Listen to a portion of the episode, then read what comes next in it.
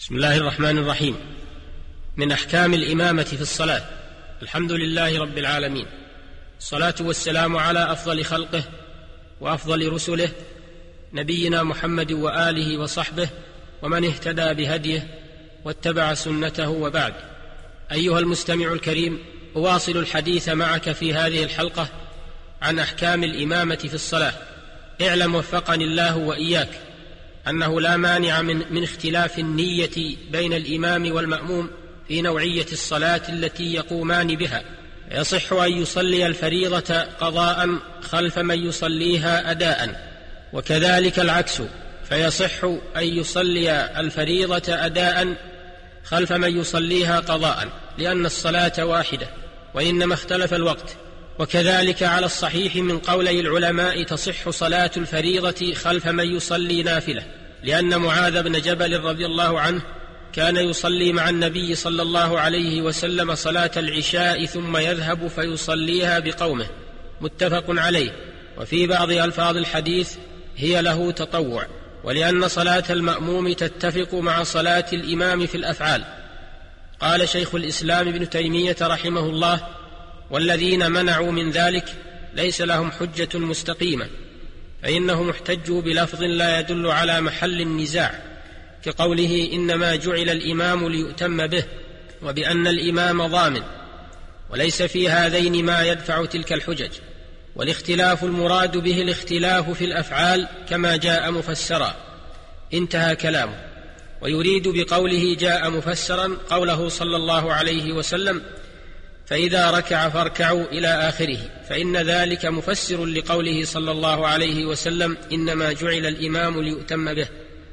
وتصح صلاة النافلة خلف من يصلي الفريضة بالإجماع لقوله صلى الله عليه وسلم لما دخل رجل وقد صلى الناس ألا رجل يتصدق على هذا فيصلي معه؟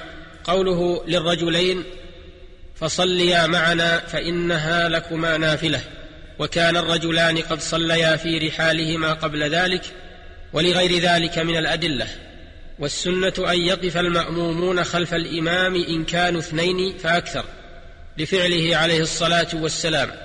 كان إذا قام إلى الصلاة قام أصحابه خلفه واستمر أمر المسلمين عليه. ومن الحكمة في ذلك لأجل أن يراه المأمومون فيقتدون به.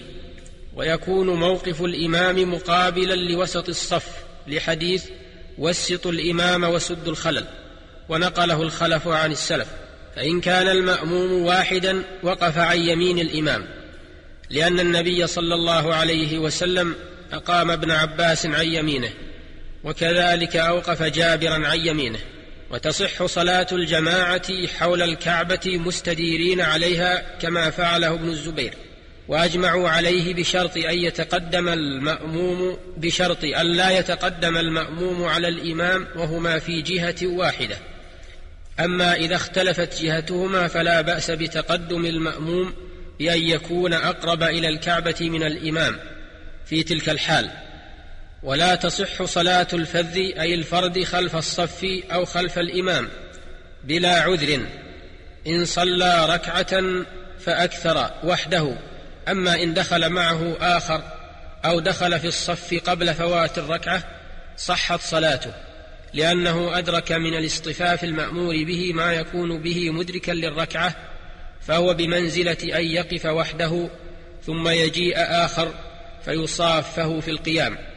والدليل على بطلان صلاة المنفرد خلف الصف بلا عذر ما رواه أحمد وابن ماجه بإسناد صحيح عن النبي صلى الله عليه وسلم أنه قال لا صلاة لفرد خلف الصف. ورواه ابن حبان وابن خزيمة في صحيحيهما. وروى أحمد والترمذي وحسنه وابن ماجه. وإسناده ثقات أن النبي صلى الله عليه وسلم رأى رجلا يصلي خلف الصف فأمره أن يعيد الصلاة. قال شيخ الإسلام ابن تيمية رحمه الله قد صحح الحديثان غير واحد من أئمة الحديث. وأسانيدهما مما تقوم بهما الحجة وليس فيهما ما يخالف الأصول بل فيهما ما يوافق ما هو مقتضى الأصول والنصوص المشهورة فإن صلاة الجماعة سميت جماعة لاجتماع المصلين في الفعل مكانا وزمانا فإذا أخلوا بذلك لغير عذر كان منهيا عنه باتفاق الأئمة. فلو كان هذا خلف هذا كان من أعظم الأمور المنكرة. وأمروا بتقويم الصفوف مبالغة في تحقق اجتماعهم على أحسن وجه بحسب الإمكان. وقياس الأصول يقتضي وجوب الاصطفاف وأن صلاة المنفرد خلف الصف لا تصح كما جاء به هذان الحديثان. ومن خالف ذلك من العلماء فلا ريب أنه لم تبلغه هذه السنة من وجه يثق به. ووقوفه وحده خلف الصف مكروه وترك للسنة باتفاقهم إلا أن لا يجد موقفا إلا خلفه ففيه نزاع والأظهر صحة صلاته في هذه الحال لأن جميع واجبات الصلاة تسقط بالعجز وأما التفريق بين العالم والجاهل كقول في مذهب أحمد فلا يسوغ فإن المصلي المنفرد عن الصف لم يكن عالما بالنهي وقد أمره النبي صلى الله عليه وسلم بالإعادة وكما مر وكما وكما أمر المسيء بذلك. انتهى كلام الشيخ رحمه الله. ويجوز للمرأة أن تقف خلف الصف أو خلف الإمام وحدها. لحديث أنس صففت أنا واليتيم وراءه والعجوز من ورائنا رواه الجماعة. وذلك لأن وقوفها في صف الرجال مكروه فجاز لها الوقوف خلف الصف وحدها أو خلف الإمام وحدها للعذر. وينبغي أن يلي الامام وينبغي أن يلي الإمام الأفضل فالأفضل من الرجال. لقوله صلى الله عليه وسلم ليلني منكم أولو الأحلام والنهى رواه مسلم. ولأبي داود ليلني منكم أولو الأحلام والنهى ثم الذين يلونهم ثم الذين يلونهم. وقال أبو مالك الأشعري ألا أحدثكم بصلاة النبي صلى الله عليه وسلم؟ قال فأقام الصف فصف الرجال وصف الغلمان خلفهم. رواه أبو داود. فمن هذه الأحاديث نستفيد مشروعية تقديم الأفضل تقديم الأفضل في الصفوف والقرب من الإمام وتأخير غير الأفضل. وأما النساء إذا صلين مع الرجال فيكن خلفهم متأخرات عنهم منعزلات في صف أو صفوف مستقلة من النساء فيقمن في صفوف كصفوف الرجال وأفضل صفوفهن آخرها وشرها أولها لأن الصفوف المتأخرة تبتعد عن الرجال أكثر. قال صلى الله عليه وسلم خير صفوف الرجال أولها وشرها آخرها وخير صفوف النساء آخرها وشرها أولها.